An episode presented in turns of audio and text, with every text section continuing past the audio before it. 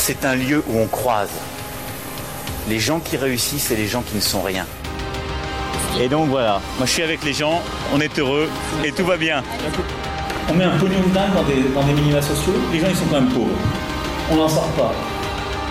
Eh bien c'est simple, on a tout misé sur l'esprit start-up. Je crois qu'on a besoin d'un peu d'égalité, d'un peu de liberté, parce que c'est quoi la devise française? Liberté, égalité, fraternité. Eh ben, banco, voilà. Nous, c'est ça ce qu'on va essayer de faire. Top Bienvenue dans La République inaltérable, la balade de diffusion politique libre, incisive et sans concession du monde moderne avec Alexis Poulain. Bonjour Alexis. Salut Antoine. Euh, je rappelle que vous pouvez retrouver les épisodes précédents dans toutes les apps de podcast, sur Spotify et sur larépubliqueinaltérable.top. Vous pourrez par exemple retrouver l'interview de Gilles Gressani du groupe d'études géopolitiques que tu as interviewé Alexis à l'occasion de la sortie du dernier livre du groupe en question, Le style populiste et c'est aux éditions Amsterdam. Une semaine extrêmement chargée à dérouler ce matin. On parlera tout à l'heure de Sylvie Goulard à Bruxelles. On s'arrêtera bien sûr sur le retour du voile dans le débat politique. Et on va commencer par la Syrie, mais avant ça, quelques recommandations. Et tout d'abord, une semaine riche aussi sur le monde moderne. Ouais. Il se passe des choses en coulisses hein, qu'on a hâte de vous raconter avec plein de petits nouveaux. Et il y a aussi eu des publications d'articles qu'on vous incite à aller lire. Ouais, alors j'ai fait une lettre à un, un, petit garçon là du conseil régional et sa maman voilée qui a euh, qui divise, hein, comme ce débat sur le voile, mais on en reparlera et on sait à quoi ça sert souvent le débat sur le voile, c'est pour cacher ces réformes qu'on ne saurait voir. Euh, un article sur euh, euh, le succès phénoménal de Greta Thunberg sur les réseaux sociaux et d'Olivier Aubert, chercheur en sciences cognitives, qui se pose la question de, de, cette ascension incroyable. Bien sûr, Sylvie Goulard, et puis on a d'autres articles qui vont venir, toujours sur le débat sur le voile et sur l'écologie. Et puis tu nous as fait une fiche de lecture aussi avant qu'on invite Romaric Godin sur son livre La guerre sociale en France. Excellent livre. On en parlait la semaine voilà. dernière. Et puis il y a l'article aussi de Marius Roux, La politique migratoire inhumaine d'Emmanuel Macron, qu'on vous invite à aller lire. Tout ça, c'est sur lemondemoderne.media. À la fin de l'épisode de la semaine dernière, on parlait de Trump. Et moi, je vais vous recommander l'écoute d'un épisode de Pod Save America. Euh, c'est le talk politique d'anciens de l'administration Obama, euh, un, podcast qui a été une source d'inspiration au démarrage de la République inaltérable. Nous, même si nous, on n'a jamais écrit de, de, discours pour Obama, ni, pour, ni pour Hollande d'ailleurs, enfin moi en tout cas. Non. Et même si on dit pas autant de grossièreté, il hein, va falloir qu'on s'y mette. Ou alors on dit pas encore autant de grossièreté. Oh, ça va, on est quand même assez vulgaire, non? Non. On ouais, est... ouais, on, on, on va, on, on progresse, on progresse. La semaine dernière, ils ont reçu euh, Rachel Maddow, la présentatrice star de MSNBC, pour parler de l'actualité et principalement de l'avancement de l'enquête sur la destitution de Trump. Et ils en sont arrivés à une théorie pour expliquer le feu vert donné à Erdogan en Syrie qui paraît malheureusement plausible, je te la soumets. Euh, on sait que la communication de Trump sur le sujet est arrivée après avoir eu Erdogan au téléphone le 6 octobre. Euh, les coups de fil de Trump aux dirigeants étrangers, c'est justement au cœur des problèmes qu'il a en ce moment. Euh, Mado et les animateurs de Podsev américains ont imaginé qu'il s'appelait sans doute pour autre chose.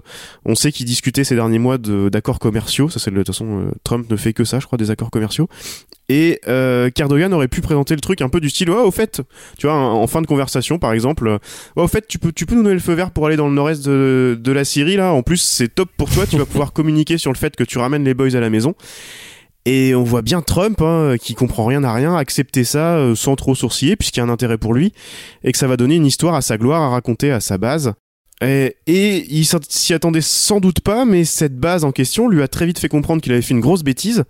Et il comprend tellement rien à rien, euh, à part euh, éventuellement au golf, euh, qu'il s'entendait pas à ce que les évangélistes, par exemple, prennent très mal cette euh, décision de retrait. Donc rétro-bétalage, insulte sur Twitter, enfin le Trump habituel euh, depuis une semaine. Qu'est-ce que tu penses de cette théorie? Moi, ça me paraît tout à fait plausible connaissant Trump. Lui, de toute façon, il, il, voit euh, politique et géopolitique comme le monde des affaires. Donc, c'est des deals. Euh, et, s'il peut en sortir avec euh, l'idée qu'il a eu le meilleur deal possible euh, pour euh, son peuple, hein, c'est l'idée. Euh, c'est surtout pour lui en réalité. Et ben, il, lui, il signe, ça suffit. Voilà, je pense que c'est tout à fait plausible. Ouais, surtout qu'en plus, il y avait très peu d'Américains qui sont plus ou moins, plus ou moins rentrés. Ça va prendre un petit peu de temps.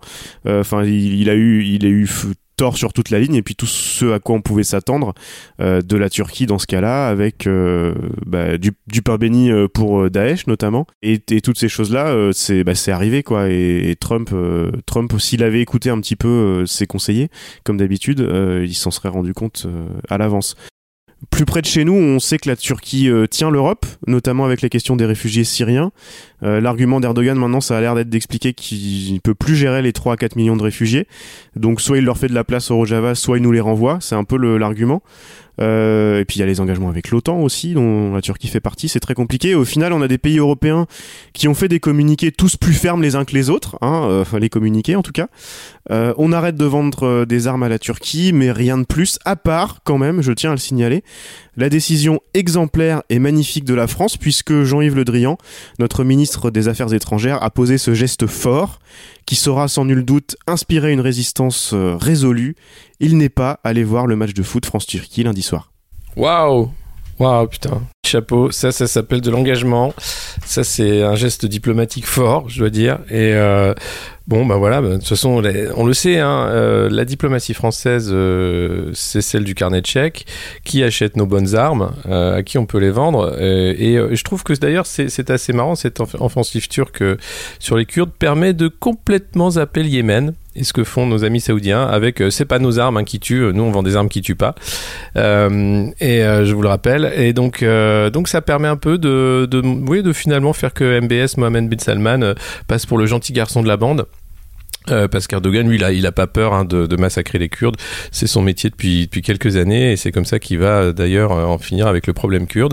Ce qui est assez affreux, c'est que cette guerre, elle était extrêmement prévisible. hein, dès le début d'ailleurs de, la crise syrienne, Euh, on sait depuis longtemps hein, le, Rojava, euh, la, volonté des Kurdes de- d'avoir un Kurdistan indépendant, Euh, mais il n'y a aucune aide internationale pour ça. Donc on les a utilisés nous alliés dans la lutte contre Daesh et on les lâche le moment venu parce que évidemment on va pas se fâcher avec la Turquie qui fait du chantage un à l'ouverture des frontières et deux, c'est un allié de, de, de, de l'OTAN. Donc euh, voilà, on va pas se mettre à dos euh, un allié aussi stratégique et important dans la région. C'est euh, voilà, c'est as- assez affreux, hein, c'est catastrophique. euh, ça, ça rebat les cartes en plus parce que derrière vous avez euh, euh, le- le- les Kurdes qui vont s'allier avec avec l'armée légitimiste de Bachar al-Assad en Syrie pour défendre leur territoire et qui vont sans doute d'ailleurs y gagner peut-être des postes et- et- et des terres. Mais, euh, mais nous, là, depuis, depuis le début, de toute façon, dans cette crise syrienne, euh, la France et les pays européens en général sont à la ramasse euh, volontairement et, et vite et, ont laissé euh, Turquie, Russie euh, euh, majoritairement gérer avec bien sûr toujours les, les États-Unis en toile de fond, en ne voulant pas, surtout pas, se, se, se salir les mains.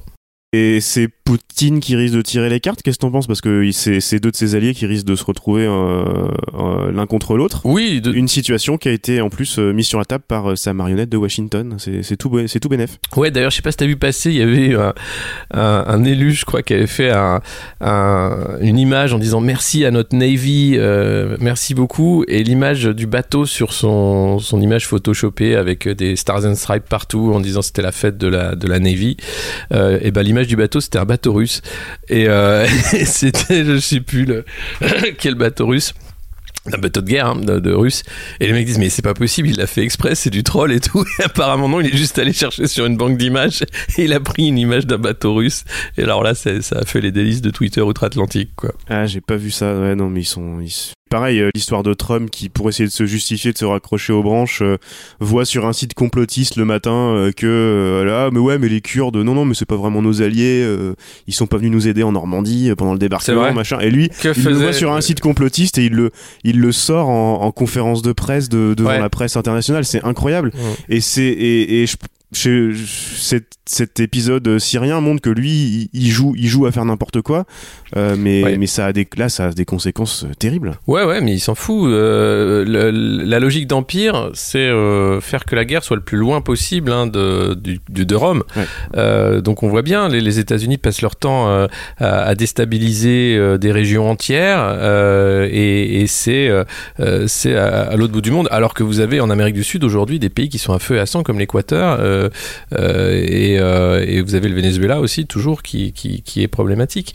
Dernière question que je voulais te poser quand même, avant de passer au On vous voit de la semaine. Très rapidement, euh, à quoi a joué Jean-Luc Mélenchon de ce côté-là avec cette excellente nouvelle de, la, de la rentrée dans le jeu de Bachar el-Assad et de son armée? Bah, il l'a expliqué. Il a dit voilà, si, on- si assumez, assumez votre votre euh, manque de courage politique. Euh, c'est ce qui se passe. Voilà, des gens qui vont défendre leur territoire avec l'aide de Bachar alors qu'ils étaient ennemis hier.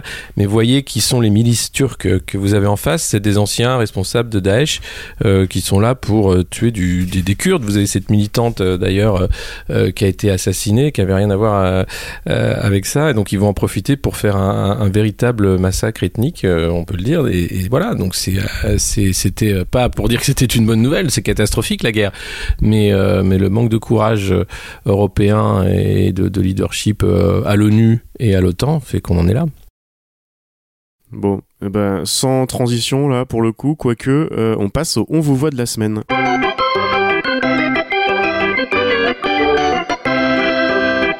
Vous voit, vous voit, vous voit, vous voit, vous voit, on vous voit. Et le On vous voit de la semaine, pour changer, euh, c'est pour le marigot politico-médiatique qui, on en a l'habitude, ressort la menace du voile. euh, et c'est parti de ta bonne ville de Dijon. Eh oui, c'était au Conseil régional de Bourgogne-Franche-Comté. Julien Audoul, qui est le président du groupe Rassemblement National, euh, a euh, donc voulu arrêter la séance parce qu'une mère voilée accompagnait son enfant et sa classe voir la délibération de séance du Conseil. En disant que sur l'article 6 du règlement, euh, il y avait une perturbation de séance et donc le voile faisait perturbation et qu'il fallait donc sortir cette dame euh, euh, de, ou bien qu'elle enlève son voile euh, pour continuer la séance. Euh, problème étant, la loi autorisait cette femme à venir voiler avec son fils dans le cadre de- du conseil. Et euh, c'était à l'appréciation de, la présidente de séance de, ou pas de- de- d'arrêter euh, la, la séance qu'elle n'a pas fait. Euh, et s'ensuit tout un débat sur les sorties scolaires, les mamans voilées aux sorties scolaires, Blanquer qui dit que le voile n'est pas souhaitable dans notre société, qu'il va falloir peut-être voir comment on fait avec les sorties scolaires parce que c'est la prolongation de l'école en, quelque sorte. Euh, et puis se, euh, se déroule tout un débat sur le voile qui, qui enfle, qui enfle, qui enfle, euh, où euh, vous avez maintenant des, des questionnaires sur la radicalisation dans les universités, je sais pas si tu as vu ça, qui sont incroyables, qui expliquent, en fait c'est simple, hein, invite ton pote musulman à l'apéro pour voir s'il est radicalisé, quoi. Et s'il mange pas de saucisson, s'il boit pas d'alcool, s'il est un peu barbu, tu peux tout à fait appeler le numéro SOS Euh, c'est un peu ça le questionnaire, donc ça, prête à sourire si c'était pas si grave. Euh, vous avez même un, journaliste du Figaro euh, qui sur un plateau disait ah, moi moi dans, le bus, hein, dans les transports, euh, il m'est arrivé de, changer de, compartiment s'il y avait une femme voilée. Voilà, donc le, courage, hein, bravo. On ne comprend pas, mais et, et, une parole totalement libérée avec la défense en disant parce que moi j'ai voulu simplement parler à ce petit garçon en disant que la République et la laïcité, euh, oui c'était un long chemin et, que, ce soit clair, hein, je ne suis pas un militant pour le port du voile, loin de là, je, soutiens les femmes iraniennes qui veulent l'enlever et, euh, je vais dire que euh, la foi et le textile ça n'a rien à voir. Donc évidemment qu'il y a un islam politique, ne soyons pas dupes, qui utilise d'ailleurs les lois de la République pour les tester, pour tester les limites et, pour voir ce qu'on peut faire et dans quel cadre. Et ça marche très bien puisqu'en face vous avez une réponse, c'est action-réaction, hein, c'est un stimulus et ça permet en fait euh, d'avoir un débat qui, fait dériver euh, quand même beaucoup euh, de la laïcité vers le racisme, vers le côté... euh, ben finalement euh, même un voile ou euh, ne pas manger de saucisson euh, c'est euh, le début euh, du bout du nez de l'hydre islamiste euh, pour certains euh, ce qui peut conduire à, quelque chose de très grave hein. et, ce qui me fait peur dans les réactions que j'ai eues à, la lettre c'est que euh, j'ai eu il y a beaucoup de soutien de gens qui disent merci pour ces mots machin et puis il y a beaucoup de gens qui disent euh, mais ça va pas mais euh, t'as rien compris mais tu fais le jeu des, islamo-fachos euh, et, et, c'est deux France qui sont euh, irréconciliables, j'ai l'impression, enfin, qui sont vraiment dans, deux postures, deux visions euh, totalement différentes. Et je sais pas comment on peut organiser un débat serein euh, pour trouver une solution. Je dis pas qu'il y a à revoir la loi sur la laïcité, je pense qu'elle est bien faite, mais il y a une question à se poser sur l'islam politique, sur le fait que euh, y a une recherche par certains de, gagner des territoires, de se rendre visible, et, et ça pose question. Mais après. Euh, encore une fois, est-ce que c'est un, un débat euh, si important si on était sûr de, de, des lois de la République? Donc je pense qu'on doute déjà sur ces lois euh, et, et, pour et à raison. Euh, on a parlé des territoires oubliés de la République. Euh, on sait très bien que euh, la loi ne s'applique pas forcément. et puis on ne sait pas non plus quel est le, le fond de cette loi. Et, euh, et, comme tu me le faisais euh, découvrir euh, avant qu'on enregistre, Mona Cholet qui, qui, a ressorti en fait toutes les fois où en France on a eu un débat sur le voile, eh ben ça, ça tombait comme de par hasard au moment où on avait une grosse réforme bien antisociale qui était en train de se préparer, notamment sur les retraites. surtout les retraites, ouais. surtout les retraites. Et, et là, qu'est-ce qui se passe? Le rapport de Levoix, la commission retraite, et là le débat sur le voile. C'est merveilleux, c'est incroyable. Euh, et pire encore, en parallèle de ça, vous avez même les fonds sociaux des établissements qui ont été coupés en deux euh, par Blanquer, le magicien, euh, qui ne s'occupe que des voiles des petites filles et il veut bien regarder que les petits garçons donnent bien la main des petites filles. Mais alors pour ce qui est de, de doter les établissements de, de moyens nécessaires, il y a, plus personne. Donc à un moment, ça suffit. C'est un peu gros quoi cette ficelle du voile. C'est vraiment le, le, voile du magicien. On, on je dis pas, encore une fois, je dis pas qu'il ne faut pas avoir un débat. C'est important. Et, et, il ne faut pas être dupe sur l'islam politique, mais euh, il y a aussi d'autres débats en parallèle qu'il faut surtout pas oublier parce que euh, là on se fait avoir mais comme des lapins quoi. Et Emmanuel Macron a peut-être pas été très bon calculateur sur ce coup-là parce que Fillon avait ressorti euh, l'histoire du voile en 2003-2004 au moment de la réforme des retraites.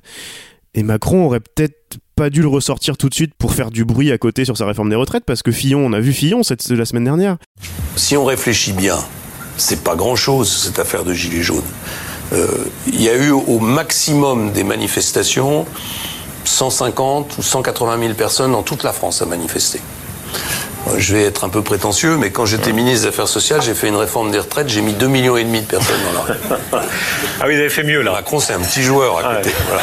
Et le mec est dingue. Et les mecs sont dingues en fait. Ils disent ouais, moi je fais des réformes de merde, je fous tout le monde dans la rue. Et alors et après, tu vas voir qui c'est qui est borgne le plus quoi. Et encore Fillon est pas trop mais c'est du délire. C'est-à-dire, mais qui sont ces gens? Euh, Qu'est-ce qu'ils veulent? Alors, ils veulent le bien du pays, mais ça fait mal le bien du pays, hein, quand même. C'est un truc, waouh, wow, on comprend pas tellement pourquoi il faut se faire autant de mal pour avoir finalement si peu de bien à la fin, puisque les gens sont toujours dans la rue, 10 ans, 20 ans après, euh, toutes ces réformes-là. Et puis, alors, il y a un truc encore plus drôle, c'est le prix Nobel d'économie. Formidable euh, prix, Nobel d'économie euh, remis à Esther Duflo. Ouais, et ses collègues. Ouais, euh, qui, qui en fait a une théorie qui, qui explose le néolibéralisme sur le fait que euh, cette, euh, cette idéologie, parce que c'en est une, euh, fait exploser les inégalités et donc elle reçoit le Nobel d'économie et vous avez tous les ministres qui sont là à la féliciter en disant bravo alors que leur gouvernement fait une politique à l'inverse de cette Nobel.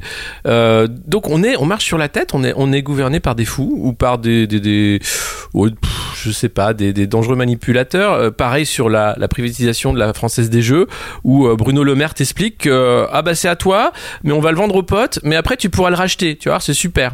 Et, euh, comme ça, ce sera vraiment la française des jeux de tous les Français. Euh, et là, tu dis, mais comment on peut accepter euh, que des gens disent des conneries pareilles?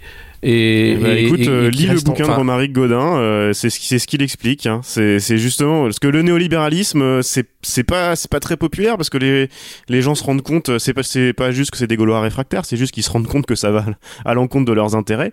Et bah ils résistent un peu quoi. Et en France, ouais. ça résiste un peu. L'histoire de Fillon et des retraites, c'est exactement ça. Et donc on a ah, le on a le voile. Et puis juste un, un dernier petit mot sur le voile. Euh, tout ce qui s'est passé cette semaine, tu l'as dit, il y a eu Blanquer, il y a eu Le Maire, il y a eu euh, il y en a eu plein qui sont passés sur les plateaux de télé pour expliquer que euh, bah, Julien Audoul, euh, c'est quand même c'est le Front, Front, National, donc sur la forme il a abusé et euh, c'est le Front National, donc c'est des salauds. Mais bon, sur le fond, il, il, avait quand même raison. C'est ce que tu disais tout à l'heure. En fait, c'est une application à la lettre de la société de la vigilance prêchée par Emmanuel Macron il y a il y a une semaine quoi, qui, qui nous qui nous ressortent. Absolument. Ouais ouais, c'est oui oui, c'est soyez vigilants. Euh... C'est inviter vos potes musulmans à l'apéro, quoi. Soyez vigilants euh, on, va être dans un truc où, enfin, la vigilance, c'est épuisant. Euh, physiquement, euh, pour les pour les espèces animales, en fait, être vigilant, tu peux pas l'être plus de 15% de ton temps euh, de, de, de, vie. C'est nécessaire pour la survie en troupeau, mais c'est ce qui est le plus épuisant pour le corps. Donc, demander une société de la vigilance, effectivement, ça permet d'épuiser les Français qui vont pas avoir d'énergie pour les luttes sociales et qui, évidemment, vont se faire avoir avec toutes les réformes néolibérales qui sont en train de se, se mettre en place. C'est c'est une arnaque totale. Et en parlant d'arnaque totale, la transition est parfaite. On passe à une nouvelle séquence de l'émission. C'est la pipe de la semaine. Quand je vois parfois des simulations qui sont faites, il y a des journaux qui en ont sorti, c'est de la pipe complète, hein. C'est de la pipe complète, hein. C'est bien. Putain, magnifique. Magnifique jingle. Quand je vois parfois des simulations qui sont faites, il y a des journaux qui en ont sorti, c'est de la pipe complète, hein. C'est de la pipe complète, hein. La pipe de la semaine. Alors, on aurait pu euh, parler euh, éventuellement euh, de médias et de l'affaire euh, de Dupont de Ligonnès euh, arrêté, pas arrêté. Là, c'est même plus la pipe de la semaine, c'est la pipe, euh, la pipe de l'année, au moins, peut-être même plus. Euh, non, en fin de semaine dernière, les eurodéputés ont fini par mettre fin à la candidature de Sylvie Goulard à la Commission européenne. Et Emmanuel Macron s'est dit étonné. C'est vrai qu'un Parlement qui vote sans obéir aux ordres et sans suivre les engagements a priori pris par les présidents de groupe avant les auditions et la discussion, bah, ça le change de l'Assemblée nationale. Il a tout de suite crié au complot. C'est son, deep- state à lui, hein. l'ancien monde lui veut que du mal. Euh, que penses-tu d'abord de la séquence avec euh, Madame Goulard, puis ce que ça dit aussi de la tambouille des institutions européennes? Euh, alors, non, mais la, séquence, c'est dingue. Le, le président euh, Macron demande des explications. Les explications, tu les as. Hein. T'envoies pas une candidate avec des casseroles demander un poste devant les députés européens. Euh, donc euh, oui, elle s'est, elle s'est pris une veste. C'était normal et prévisible. Euh, alors oui et non parce qu'effectivement de temps en temps il y a quand même des, commissaires qui sont passés. Je me rappelle de Cagnetté qui a été commissaire sur le climat et l'environnement et qui avait été un gros lobbyiste du pétrole. Et il, a, il, a, eu lui aussi deux auditions mais à la deuxième il est quand même passé parce que le PPE euh, avait le pouvoir. Et, ce qui se passe là en fait c'est que Renaissance euh, a fait un groupe hein, au Parlement européen qui s'appelle Renew euh, qui veut être un peu le juge des équilibres entre le Parti populaire européen la droite et, le PSD le groupe de gauche qui étaient historiquement les deux partis qui se partageaient le Parlement avec le PPE qui avait quand même plus de plus de plus de sièges et qui voilà qui permettait de, faire passer des profils comme Cagnetté par exemple. Et là il s'est dit bah moi je vais faire pareil, je vais faire passer mais même si c'est un peu foireux hein, vous allez voir, hop, vous allez voir ce que vous allez voir. Le Parlement de façon c'est pour rigoler, ça occupe euh, ça occupe les ploucs, euh, c'est la commission qui fait les lois et c'est surtout le Conseil et, euh, et Goulard je lui ai promis un poste, ça c'est bien, elle va être contente. En plus elle connaît bien l'Europe, elle a été députée européenne sur le papier, ça fait bien. Exactement comme quand il prend l'oiseau, hein. sur le papier, ça fait bien. Sauf que non, euh, à un moment, il faut un peu de sens politique, il faut aussi un peu voir comment ça fonctionne. Et, et le Parlement européen, s'il sert bien à quelque chose, c'est ça, c'est euh, censurer euh, les nominations de, commissaires et puis aussi voter quelques lois, même s'il faut vraiment batailler pour faire passer des lois. Et, et, ce que ça dit, bah, c'est que voilà, Emmanuel Macron est trop sûr de lui. Il a cru que Renew avait suffisamment de poids et de pouvoir au Parlement pour faire ce qu'il voulait. Eh bien non, il va falloir faire des alliances, c'est toujours le cas au Parlement européen. Euh, c'est des alliances de, de, principes très opportunistes en fonction des thèmes. Euh, et, euh, et, et cette veste-là, ce qui, est flippant, c'est que lui le prend comme un affront personnel quasiment, et que derrière vous avez toute la République en marche, Amélie de Montchalin, etc., qui était là pour expliquer que c'est scandaleux, que c'est une crise institutionnelle, que le Parlement européen aura le sang de von der Leyen, la nouvelle commissaire, sur les mains, et que c'est même toute la commission qui va euh, tomber à l'eau à cause de ça. Et, euh, il y a une manœuvre politique pour faire peur en disant attention le PPE, si vous continuez à m'emmerder comme ça, vous allez voir ce que vous allez voir, votre von der Leyen, elle va pas du tout faire de commission. Et il recevait d'ailleurs lundi. Euh, Emmanuel Macron recevait lundi Ursula von der Leyen pour euh, faire la paix sans doute, pour euh, faire la petite tambouille européenne qui va bien en disant t'inquiète pas, je, je je vais pas te foutre par dessus le, le bateau qui coule, euh, il restera des canaux de sauvetage, non non on va on va s'arranger et donc on va faire un deal et, on va voir qui il va renommer euh, à la candidature de, du poste de commissaire et je pense que ça passera très bien cette fois-ci. Ouais, c'est ce que j'allais te dire parce que il a pu, on voit bien qu'il a pu personne. C'est bien parce qu'il a pu personne que euh, on se retrouve avec euh, des Castaner et compagnie qui s'accrochent euh, et plein d'autres gens. Euh, et et c'est aussi pour ça qu'il a nommé Sylvie Goulard euh, au départ. C'est parce qu'il avait personne. Oui mais c'est son Euh, choix de qui- qui- là, il, il a, il y a, vraiment plus personne là. Qui- qui- C'est son comment choix. Tu, comment tu vois la suite Euh, Il peut, il peut pas se nommer lui, donc c'est compliqué. Ce serait plus simple. Alors ben non, il peut pas se nommer lui. C'est c'est un peu c'est un peu la limite du du, du truc, c'est qu'il peut pas du tout et et qu'il il souhaite pas s'entourer non plus de de trop de personnes euh, compétentes qui pourraient lui faire de l'ombre. Ou qui pourrait avoir des, des velléités politiques. Donc l'équilibre est, délicat. et on voit bien que voilà, ça, ça, ça, fait deux ans que c'est ça. Hein, donc on découvre pas le système Macron. c'est juste que au niveau européen, bah il n'y a, pas une assemblée de Godillot, donc ça passe pas pareil quoi. Et, il a pris difficilement, mais, la façon dont il fait finalement son autocritique, il la fait pas et d'une, et il attaque, c'est la faute des autres. Euh, et vous allez voir ce que vous allez voir, je vais, je vais casser, je vais tout casser, quoi. Euh, c'est pas. Ouais, mais il va, il va, est-ce qu'il va, est-ce que tu crois qu'il va mettre ces menaces-là à exécution? Non, non, non, je pense pas. Non, non, mais c'est pour ça qu'il y a eu ce, rendez-vous d'ailleurs euh, avec von der et c'est surtout avec Merkel que, que, c'est à couteau tiré qui doit dire bon, écoute, ça suffit, maintenant on va arrêter les conneries. Euh, on a autre chose à faire. Hein, on a un débat sur le voile. euh, On a plein de retraites, de plein de réformes de retraite à faire passer là. Tu vas pas m'emmerder là pour une histoire de, de, fondation Berguen. C'est intéressant de voir cette fondation Berguen qui a donné 10 000 euros par mois à Sylvie Goulard pour rien foutre. Hein, eh bien, au bord de cette fondation, vous retrouvez Jacques Attali, Alain Minck, BHL, Tony Blair, Gerhard Schroeder, euh, et Berguen a été un des donateurs de la campagne de Macron, et Berguen est, ce milliardaire philanthrope hein, qui, euh, qui n'habite nulle part et, qui euh, vit dans les hôtels de luxe, et il est capable avec son jet privé euh, de passer entre 17 pays en un mois. Voilà, et ce mec-là, Berguen, siège à côté de Greta Thunberg dans une fondation pour la qualité de l'air. C'est vous dire le, niveau de l'arnaque, quoi. Et, et ce mec-là, c'est un peu un Bernard Tapie, il achète des boîtes en faillite pour les revendre et faire une grosse, euh, une grosse bascule.